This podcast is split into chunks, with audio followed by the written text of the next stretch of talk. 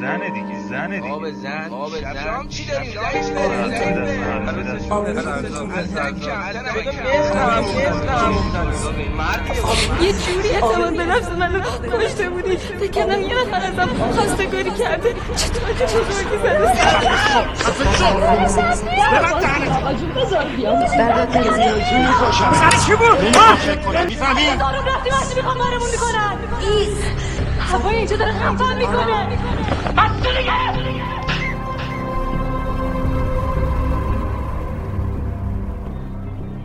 استفاده افراطی از مواد آرایشی جراحی‌های زیبایی افراطی تزریق در گونه و لب‌ها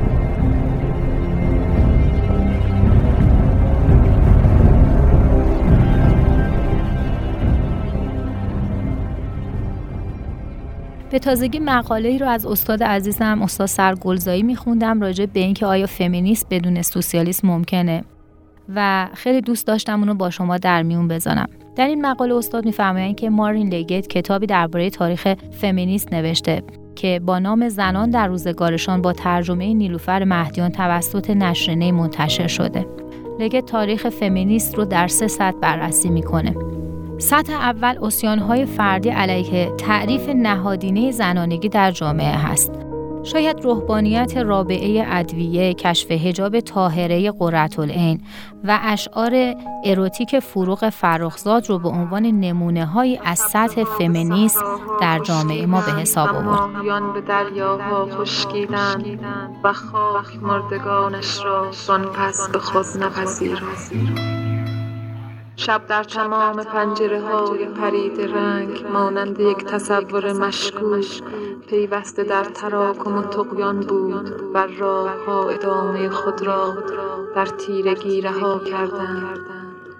دیگر کسی به عشق نیندیشی، دیگر کسی به فتح نیندیشی و هیچ کس دیگر به هیچ چیز نیندیشی. در سطح دوم فمینیست رو میبینیم که یک کمی گسترده تر تو لایه فرهنگ رسوخ کرده که این خیلی خیلی نکته مهمیه و امروز من میخوام بیشتر تو این لایه صحبت بکنم که ساختارش بیشتر ساختار سنتی اجتماعی هست و و فمینیست اونجا تعریف پیدا میکنه. کتاب‌های زیادی تو این زمینه نوشته شده. کتاب تبارشناسی اخلاق مال نیچه هست، کتاب تاریخ جنسیت مال میشل فوکو. در سطح ملی هم میتونیم کتاب صادق هدایت رو در این طبقه از جنبش فمینیسمی قرار بدیم. اینا دیدگاه‌هایی رو که داشتن از نوع دیدگاه‌های فمینیستی از نوع دوم هست که من این رو بیشتر باز خواهم کرد و اون بخشی رو که گفتم میخوام تو جامعه مطرحش بکنم و بگم که خشونت علیه زنان امروز داره چجوری اتفاق میفته، اتفاقا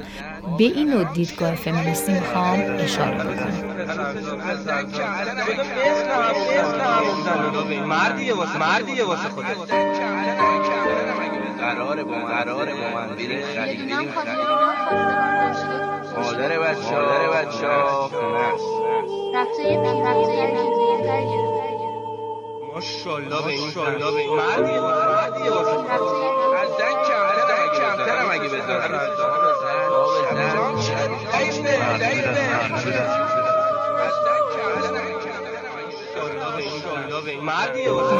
و یک لایه سومی هم در نگاه فمینیستی که معرفی شده تو این کتاب اشاره شده بهش که سطح سوم فمینیست هست ایجاد یک آگاهی طبقه در زنان که منجر به ایجاد جنبش‌های اجتماعی و احقاق حقوق زنان شده. مثلا بحثایی که برای حق رأی برای زنها هست که گفتیم در اواخر قرن نوزده هم بوده، اشاره کردن استاد توی مقالهشون بهش و تمام بحثایی که ما تو جامعه میبینیم که آقا حق رأی داشته باشن، نمیدونم مطابق با آقایون حقوقی رو داشته باشن، حقوق مدنی، حقوق قانونی، اکثرا تو لایه سوم فمینیست، یعنی در سطح سوم فمینیست رو شامل میشه. فکر نمی‌کردم یه روزی بتونیم بیایم استاد، ولی این اتفاق افتاد و من خوشحالم. مرسی که همه همکاری کردن این اتفاق بزرگ بیفته.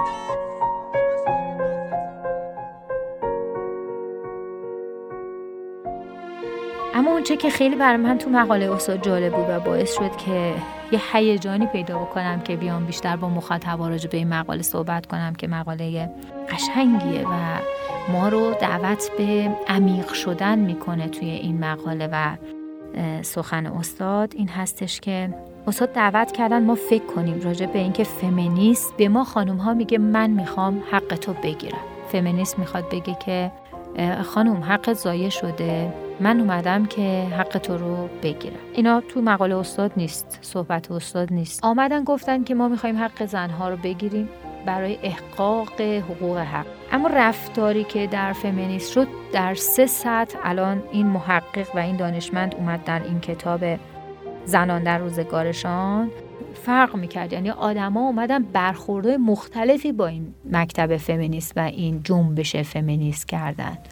اینجوری نبود که هر کی بیاد بگه آقا من فمینیستی هستم بیاد دوستمون باشه، صلاح ما رو بخواد و بخواد حقوق واقعی ما رو بگیره. باید حواسمون رو جمع کنیم، ببینیم هدفش چیه. اول خوب بشنویم، بعد بریم سمت اون جریان، بعد بریم توی اون چاه بیافتیم، بعد بریم دنبال روی اون مسیر بشیم، دنبال روی اون خط بشیم. استاد اینجا اشاره میکنه که بچه‌ها حواستون رو جمع کنید، حرف من حرف سطح دو فمینیسته که الان تو جامعه ما داره به شدت اتفاق میفته، که خیلی گسترده تر اومده تو فرهنگ ما داره کار میکنه. اگه یادتون باشه من اخیراً یه پستی گذاشتم که گفتم جامعه دوست داره ما رو سرکوب کنه و ابزار سرکوبش چیه؟ فرهنگه. میاد یه فرهنگ میسازه، با فرهنگ سازی که میکنه ما رو سرکوب میکنه، ما رو میخکوب میکنه. یه جایی دوست دارم خانم‌ها یه ذره فکر کنن، دخترها یه ذره فکر کنن ببینن خشونت یعنی چی. به نام فمینیسم داره در جامعه ما به نام فرهنگ نوین و فرهنگ مدرن وارد جامعه میشه و به زن میشه و دختر امروز، دختر مدرن شده، دختر اینستایی ما، دختر تلگرامی ما حواسش نیست به خودش که داره چجوری ازش استفاده میشه. جز نمیزنم، جیغ نمیزنم، خودمم نمیزنم، حالا فقط دف میزنم، دف میزنم و میخوانم.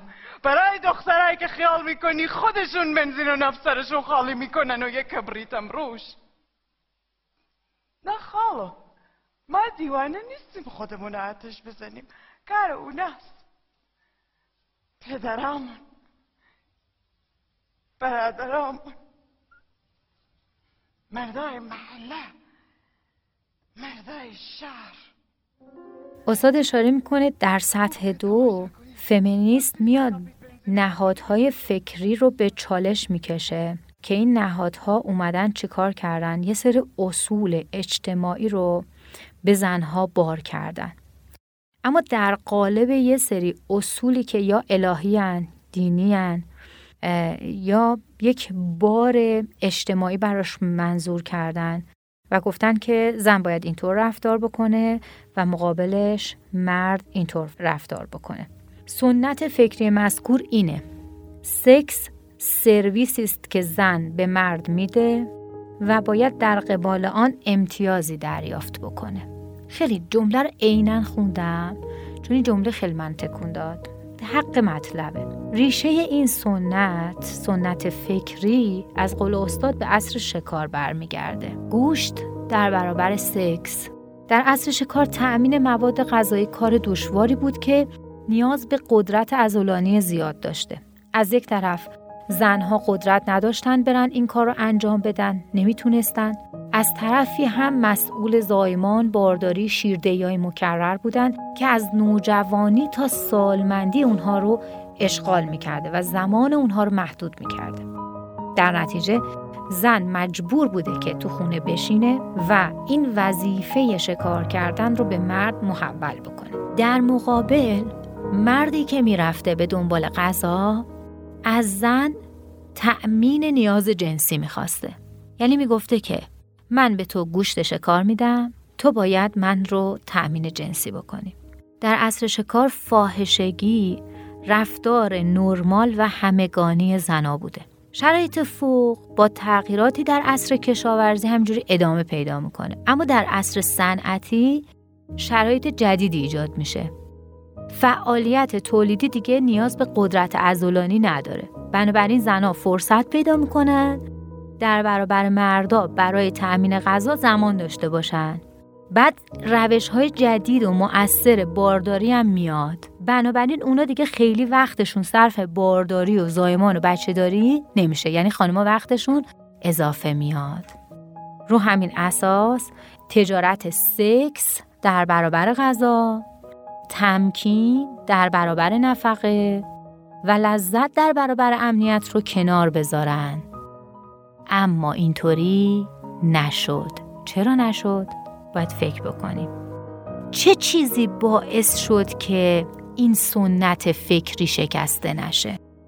مگه ما وقتمون بازتر نشد؟ مگه ما مشکلاتمون کمتر نشد؟ چرا فرهنگ کار ما رو پیچیده تر کرد؟ ما فقط قرار بود تأمین جنسی بشیم، تأمین جنسی به مردها بدیم و غذا دریافت بکنیم. چرا هی کار بر ما سخت‌تر و سخت‌تر و سخت‌تر و سخت‌تر شد؟ چه نظام پیچیده‌ای در قالب فمینیسم و احقاق حق زن داره کار میکنه که هی ما به حقمون کمتر برسیم. خودمو میبینم که روی تاب نشستم. استاد خیلی زیبا و خیلی قشنگ پرده از این راز برمی‌دارن.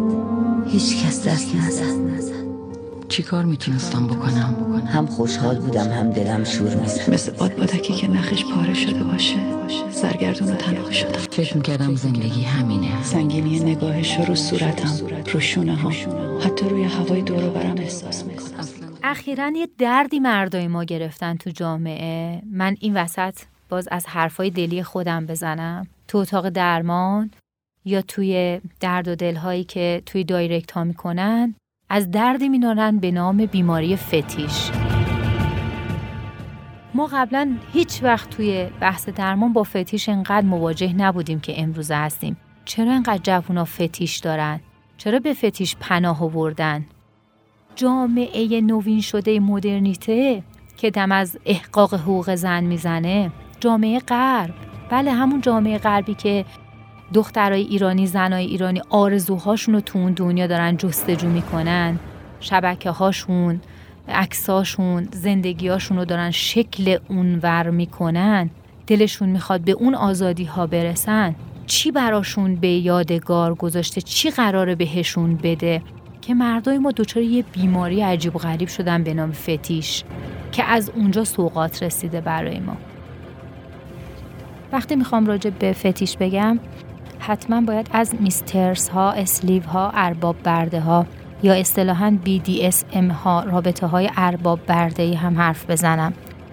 گرایش به زن ذلیلی شدید یا احساس غلام زرخرید بودن برای زنها میتونه یک حس ذاتی یا یک حس اکتسابی باشه.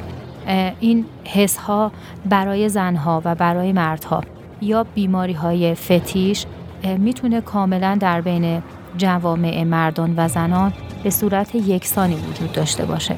گرچه که غالب حالتهای فتیش رو ما در میان مردان و پسران جوان داریم بیشتر میبینیم، اما دلیلی نمیشه که ما بگیم که یک آماری هست که به ما این رو اثبات میکنه و در بین زنان دیده نمیشه. نه، اینها رو در بین زنان هم میتونیم به صورتهایی نمایان ببینیم.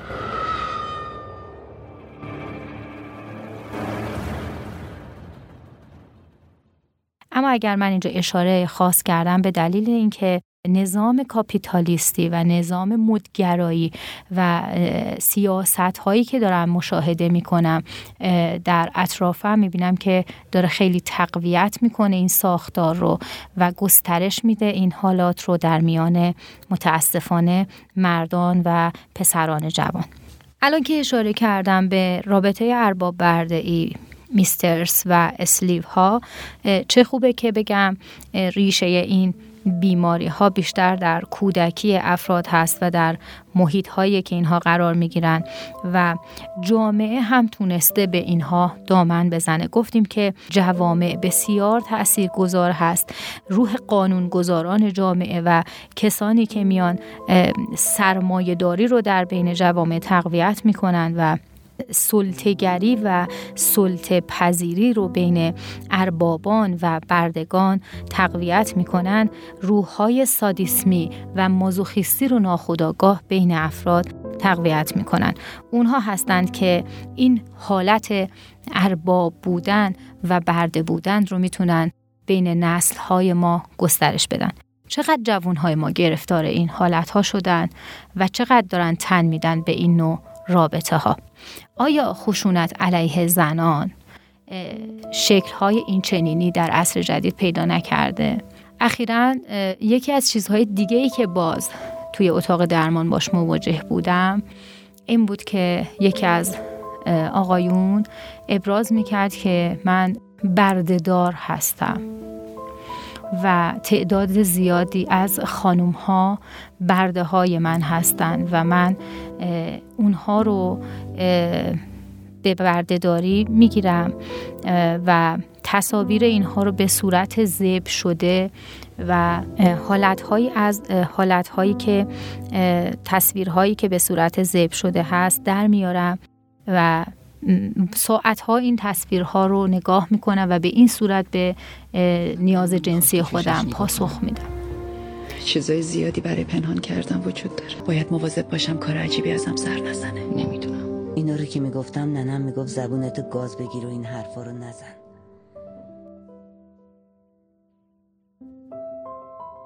وقتی ما از خشونت علیه زنان صحبت میکنیم همیشه فکر میکنیم باید به حریم زن تجاوزی بشه.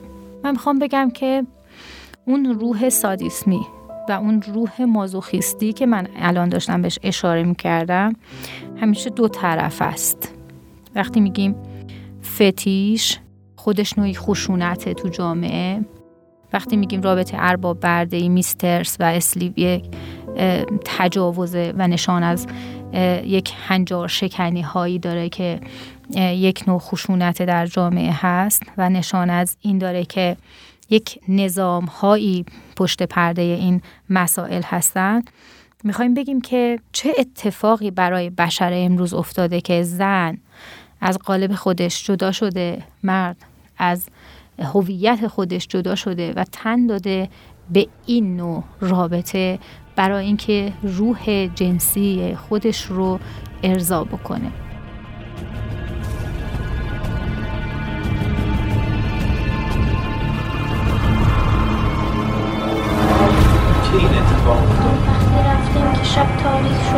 چرا نرفتی به پلیس بگی؟ خب دیگه فکر کردم میتونم جلوش بگیرم که دیگه ادامه داشته باشه. دختر من بچه بود. چند بار تا حالا قرص خوردی؟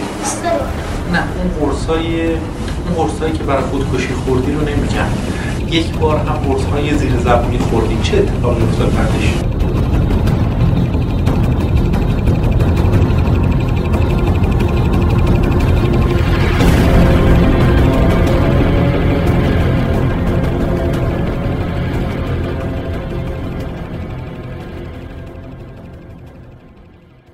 حالا به عنوان فتیش داره مصرف میشه. فتیش به معنای شیء مقدسه و در روانپزشکی اصطلاح فتشیسم در مورد کسانی به کار میره که تنها در حضور یک شیء خاص مثل کفش قرمز پاشنه بلند در یک زن تحریک جنسی پیدا میکنن. کارل مارکس پایه‌گذار مارکسیسم مبحثی رو تحت عنوان کالا به عنوان فتیش مطرح کرده. این بحث بیشتر در جامعه سرمایه‌داری یعنی شی برای نیاز عینی خریداری نمیشه، بلکه خرید اشیا جنبه افزون زدگی به خود میگیره استفاده شده.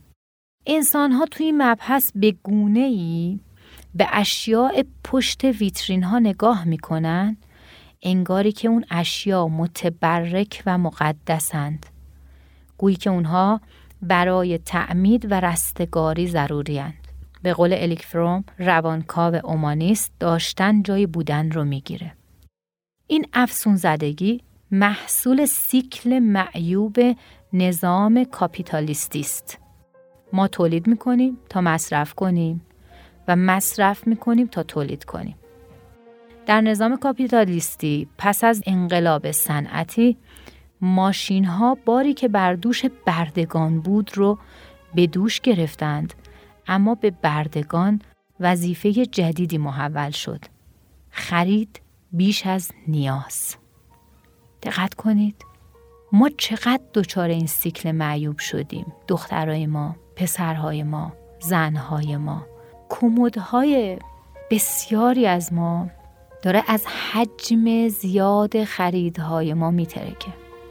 خیلیاش به دردمون نمیخوره، خیلیاشو نمیپوشیم، خیلیاشو مصرف نمیکنیم. اما چون ما برای ویترین هامون نیاز داریم، برای اینکه دیگران دارن به عنوان یک لذت، به عنوان یک شیء ما رو مقدس بدونن و متبرک بدونن و ما رو از پشت ویترین به گونه‌ای تماشا کنند که لذت ببرن، بهشون نیاز داریم. نمیتونیم دست ازشون برداریم، نمیتونیم خود واقعیمون باشیم. پس جامعه ناخودآگاه در زمین ناخودآگاهش داره به سمت فتیش کشیده می شود و اینجا آسیب پذیرترین قشر کیا هستند؟ کسانی که چشمها دایره نفوذیشون هست، کسانی که از زاویه چشم بیشتر آسیب میدن و اون قشر مردها و پسرها هستند. دیدگان اینها آسیب پذیرتره. اونا به محض اینکه میبینن تحت تأثیر واقع میشن، ذهنشون درگیر میشه. بنابراین به راه افتادن رسانه‌های فراگیر در عصر صنعتی این فرصت را به صاحبان سرمایه داد که افسون خود را به راه بیاندازند و در این بازی قرار شد سهم بیشتری به زنان داده شود، چرا که زنان به دلیل غلبه آگاهی جمعیشان بر آگاهی فردی، یعنی تلقین پذیری بیشتر زنان، مخاطبان مهمتری تلقی می‌شوند. تبلیغات نظام سرمایه‌داری که برای تبلیغ یک کیف تمام برجستگی‌ها و فرورفتگی‌های بدن زنان را نشان می‌دهد، یعنی فرهنگ نمایش جنسی به راحتی رواج پیدا می‌کند، گرچه شیوع بالای این نوع خودنمایی جنسی که در عصر شکار ضرورت بود و در عصر فراصنعت غیر ضروری است، باعث می شود که منابع روانشناسی و روانپزشکی هم در موردهای نمونه به این نمایشگری فرهنگی کمتر بپردازند. استاد میگه که اینقدر مسئله خاصه که کسی جرأت بازگوییشو نداره. اینقدر نهادهای مهمی روی این کار دارن سرمایه گذاری میکنن که کسی زورش نمیرسه که فریاد بزنه بابا مواظب باشید چه بلایی داره سر بشر میاد.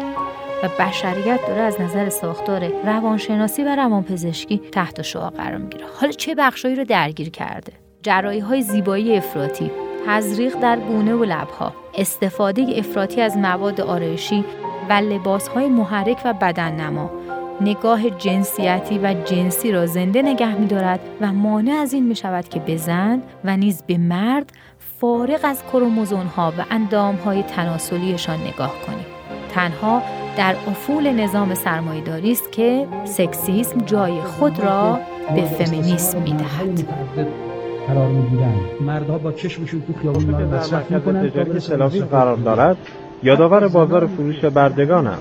قاچاق انسان تجارتی کثیف است و اسرائیل عمده این قاچاق به شما.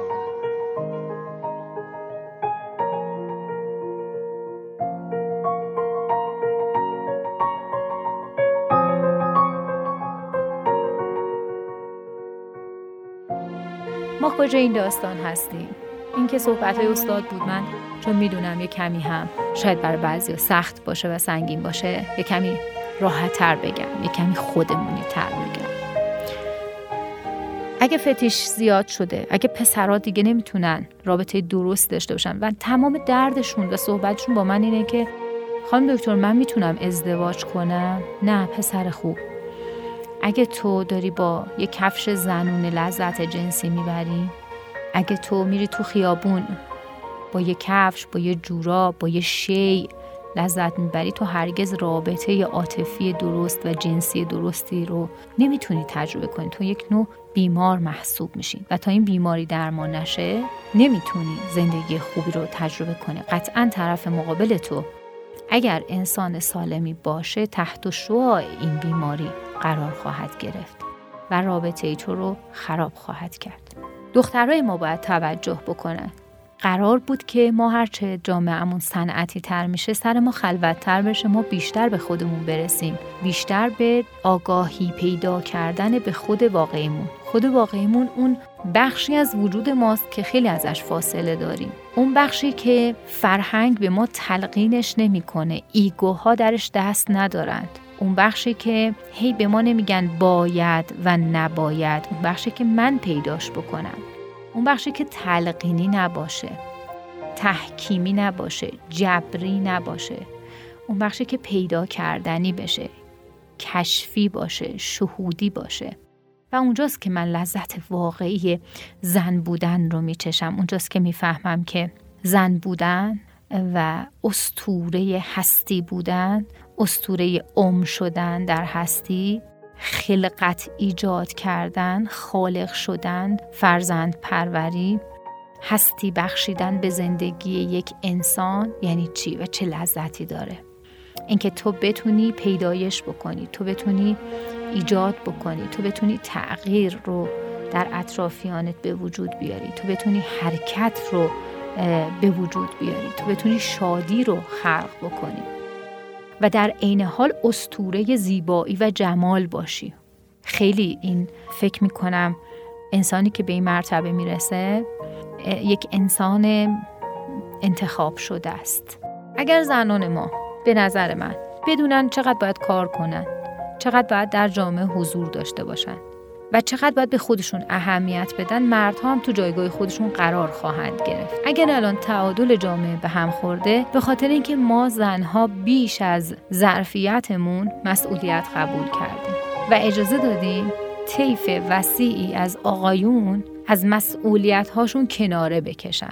و نکته جالب هم اینجاست که پای قانون که بیاد وسط، باز اون خانوم ها محکومن که چرا زنان خوبی در خونهشون نبودن، همسران خوبی نبودن، به خوبی وظایف همسریشون رو نتونستن جواب بدن چون شاغل بودن، وظایف مادریشون رو کوتاهی کردن به خاطر اینکه شاغل بودن، چند شیفت کار میکردن.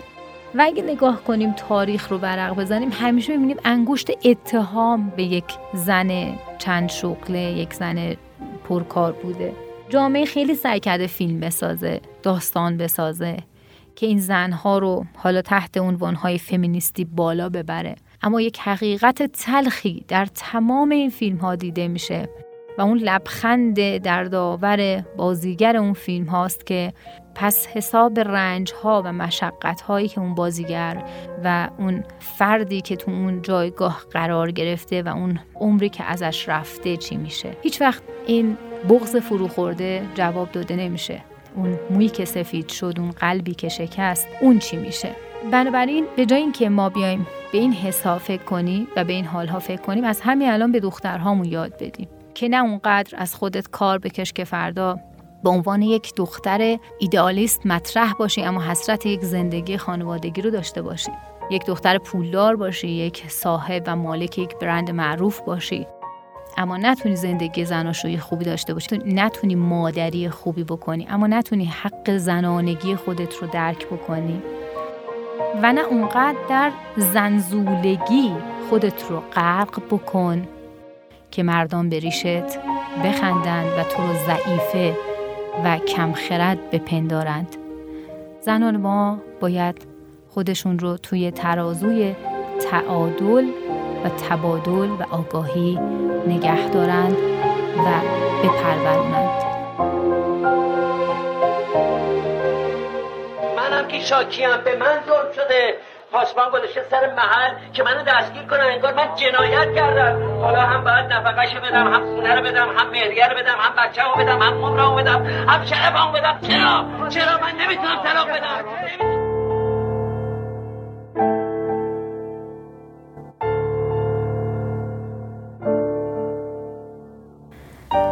همینطور که دارم راجع به فمینیسم براتون میگم، چه جالبه که براتون اشاره بکنم که استاد عزیزم آقای دکتر سرگلزایی یه مقاله قشنگ دیگه‌ای هم دارن در باب فمینیسم به نام فمینیسم شترمرغی و راجع به مبحث شترمرغی بودن فمینیسم صحبت میکنن و میگن که خیلی چیزا در فرهنگ ما حالت شترمرغی داره. مثلا واژه‌هایی مثل عشق، مثل عرفان، مثل فلسفه، مثل مارکسیسم، مثل عدالت اجتماعی، من اضافه میکنم بهش مثل مشارکت زن و مرد، مثل همین عدالت اجتماعی رو من اضافه کردم به بحث استاد. بله ما خیلی از چیزایی که توی جامعهمون داریم حالت شتر مرغی داره. یعنی ما میگیم فمینیسم، اما وقتی دم از فمینیسم میزنیم میگیم که حقوق زن و مرد بایستی مساوی باشه، اما همون زن ما میره ادعای مهریه میکنه، ادعای نفقه میکنه. خب تو اگه فمینیستی دیگه نباید دنبال مهریه باشی، دیگه نباید دنبال نفقه باشی. یه خبر خوب یه خبر بد. حکم جلبت گرفتم. خبر خوب چیه؟ این خبر خوب بود چون حکم جلبت دستمه ولی مأمور باهام نیست، پس خوبه. خبر بد میگه که ببینید رابطه ها چقدر شتر مرغیه. مردی که قرار مهریه بده و نفقه بده میگه خب تمکین باید بکنی، از خونه که میری بیرون باید اذن بگیری، بدون اجازه من نمیتونی سر کار بری. اینا چیزاییه که حق و حقوقی بهش بار میشه. امروز در جامعه ما کلا خیلی از روابط روابط شتر مرغیه. ما میبینیم که ازدواجمون میگیم مرد سالارانه است، اما ازدواجای ما مصلح شده است به قول استاد. ما مردانی رو میبینیم که بخش تمکین رو میپذیرن اما بخش نفقه رو نمیپسندن. مثلا میگه تو بیا به هم تمکین بکن اما خرجی زن رو نمیده. مثلا نیمی خانوم خرجی بهش داده نمیشه، لباس و کفش براش نمیخره، بهش نمیرسه. زنانی رو میبینیم که بخش نفقه رو میپسندن اما به شوهرانشون تمکین نمیکنن. این خانم اصلا خونه نیست، این خانم اصلا من توجهی نمیکنه. برای همین استاد خیلی قشنگه، میگه این فرهنگ فرهنگ شترمرغیه، ما نمیفهمیم آخه. اگه مرد سالاریه، اگه نظام نظامیه که مهریه و نفقه و تمکین و اذن شوهر و ایناست، خب زن و بشینه تو خونه، مردم هر چی که این میخواد فراهم کنه و اوکی، همون سبک پدر بزرگ مادر بزرگای ماست. اگه قراره که این زن بیچاره بره خب زحمت بکشه، بیرون کار بکنه، خرجی بیاره، مثلا اینو تکلیفش معلوم بشه، آخه این چه اگه تو مرغی مثلا خب شتر نیستی، اگه شتری خب دیگه پرواز نمیتونی بکنی، مرغ نیستی. کاش یه اصطلاحی هم برای آقایون درست میکردیم. حالا خانم‌ها از یه کلمه به نام فمینیسم استفاده میکنن، اما نمیدونم آقایون از چه کلمه‌ای باید استفاده کنن. اون مرد سالاریه هم درست سر جاش نیست. الان بیچاره ها گرفتار فتشیسمن. یکی باید به داد اون هویت مردونشون که به هم ریخته برسه.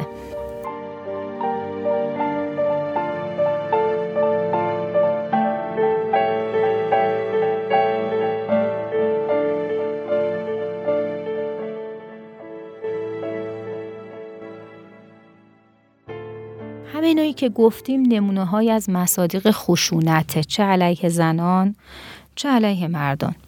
حتی اینایی که گفتیم نمونه های از مرد سالاری بودن، نمونه های از مرد سالاری که شتر مرغی هن و مردای ما رو بیماری کشوندن. بیماری های مثل اسلیو، فتیش، میسترز، همجنسگرایی، پورنوگرافی و خودارضایی، همه اینا نتایج نگرش های سرکوبگرایانه فرهنگه که جامعه داره به ما تحمیل میکنه. مدت ها بود این احساس رو گم کرده بودم. خبر نداری که تو چه برزخی گرفتار شدم.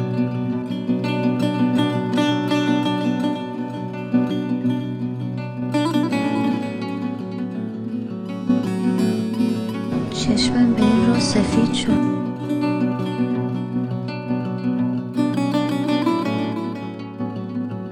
حال خوب داشتن یکی از اون شعارهاییه که دائما داریم براش سمینار و همایش برگزار میکنیم. دائما معلم‌های موفقیت تو کشور ما یا از کشورهای دیگه دارن وارد جامعه ما میشن که به ما یاد بدن حال خوب داشته باشیم. جوانهای امروزی ما دائما دارن سرچ میکنن اینستاگرام رو و شبکه‌های مجازی رو که یکی بیاد بهشون حال خوب بده، یکی بیاد بهشون یاد بده چجوری زندگی کنن. و یک حالتی از نارسیسم در کنار تمام حرفایی که زدم داره تو جوان امروز شکل میگیره. اگه به شبکه‌ها و داستان‌هایی که در فضای مجازی داره شکل میگیره خوب نگاه بکنیم، یک نوع انزوا و خودشیفتگی رو ما حاصل تمام حرفای من به خوبی میتونیم ببینیم. تمام کجی ها، کاستی ها، بیماری ها و چیزهایی که تا همین لحظه داشتم ازشون حرف میزدم در شبکه های اجتماعی همون آدمایی که گرفتار فتیشن، پرنن و خیلی از مباحث دیگه به هیچ عنوان دیده نمیشه.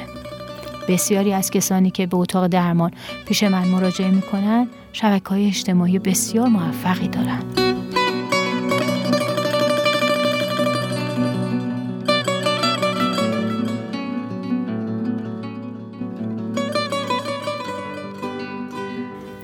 جامعه‌ای که زئوسی شده، جامعه‌ای که ایدئالگرا شده، جامعه‌ای که تو اگر ذره‌ای از کمالگرایی خودت بکاهی و یک شخص نارسیس نباشی، انگشت اتهام بهت میزنه.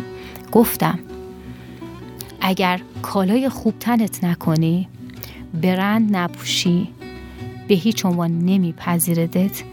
یک کمی لک داشته باشی، صورتت یک کمی معیارهای مدلینگ رو نداشته باشه، مورد پسند واقع نمیشه، میاد بهت میگه حتما حالت خوب نیست.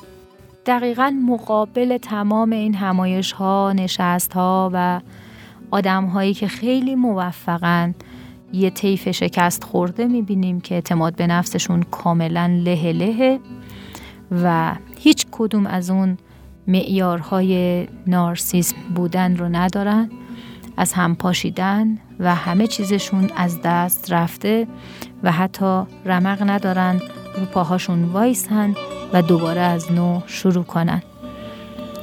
من میگم نه اونقدر خودشیفته و خودشاخ پندار باشیم که هیچکی نتونه مهارمون کنه، نه اونقدر از هم پاشیده بشیم که دیگه له بشیم و زیر پای نارسیسم ها بریم به سمت برده شدن و به زنجیر کشیده شدن. چقدر خوبه که متعادل باشیم، چقدر خوبه که بفهمیم مثل فصلهای سال یه زمستونی داریم، یه پاییزی داریم، یه بهاری داریم، یه تابستونی داریم. مثل مدادهای رنگی رنگی رنگی هستیم، حال خوب داریم، حال بد داریم، گریه داریم، خنده داریم. بپذیریم که نسل ما نیاز داره که فرهنگ خودش رو بسازه و بپذیریم که تا نیاموزیم چیزی به دست نمیاریم، تا رنج نکشیم چیزی رو یاد نمیگیریم و تجربه‌ای به دست نمیاریم. اگر میخوان زنان ما یاد بگیرن و به آگاهی برسن، اول باید خودشون رو باور بکنن و برای این خود باوری باید هزینه بکنن، باید به استقلال برسن و استقلالشون از هر حیث باشه، باید استقلال مالی پیدا بکنن و در عین حال این استقلال مالی باعث نشه که اونها به ماشین‌های مصرف تبدیل بشن، به ماشین‌های مدگرایی تبدیل بشن.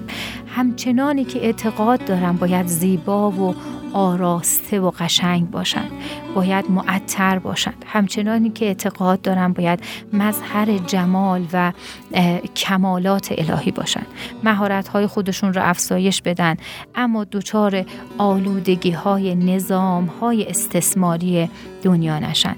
پسران جامعه ما بسیار نجیب و شریف هستند. پسران جامعه ما باید افکارشون رو رشد بدن و به زنان به عنوان کسانی نگاه بکنند که میتونن مکمل وجودشون باشن، کامل کننده شخصیتشون باشن، مادران فرزندانشون بشن، همسرانی باشن برایشون که میتونن بهشون تکیه بکنن و در کنارشون قدم‌های محکمی رو برای ساختن زندگیشون بردارن. پسران جامعه ما باید یاد بگیرن که دوشادوش دختران این جامعه قدم بردارن و جامعه رو باهاشون بسازن. اگر مردان میخوان در جهات مختلف به استقلال و قنای مادی و معنوی برسن، باید بدونن که باید دستانشون رو به سمت زنان دراز بکنن و همسو و همگام با اونها قدم بردارن، بدون اینکه اونها رو مورد تجاوز و مورد تهاجم قرار بدن.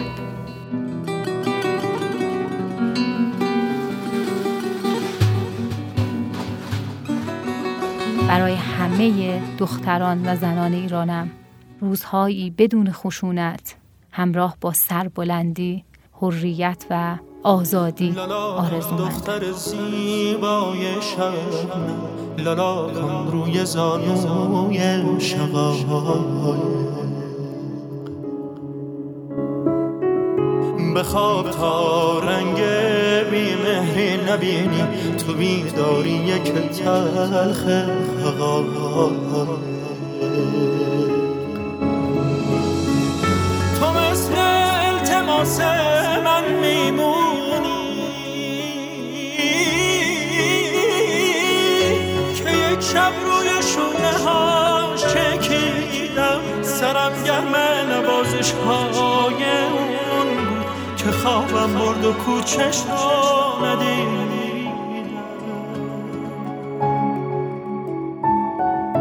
حالا من موندم و یک کنج خلوت که هر سقفش غریبی چکه کرده،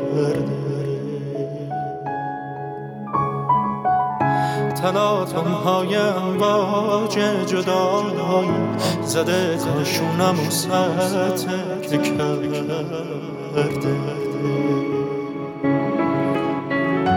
دلم میخواست پس از اون خواب شیرین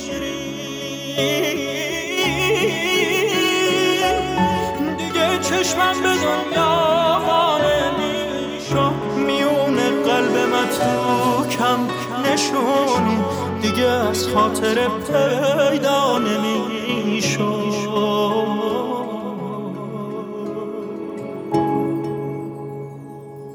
صدام غمگینه از بس گریه کردم، ازم هیچ اسم و هیچ آوازه نیست، نمیپرسه کسی هی در چه حالی، خبر از آشنای تازه نیست.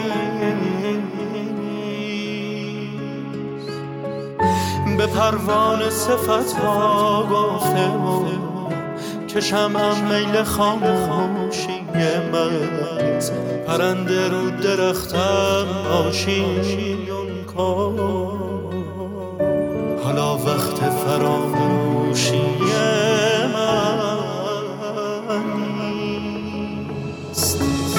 تو مثل التماس من میمونی که یک شب روی شونه ها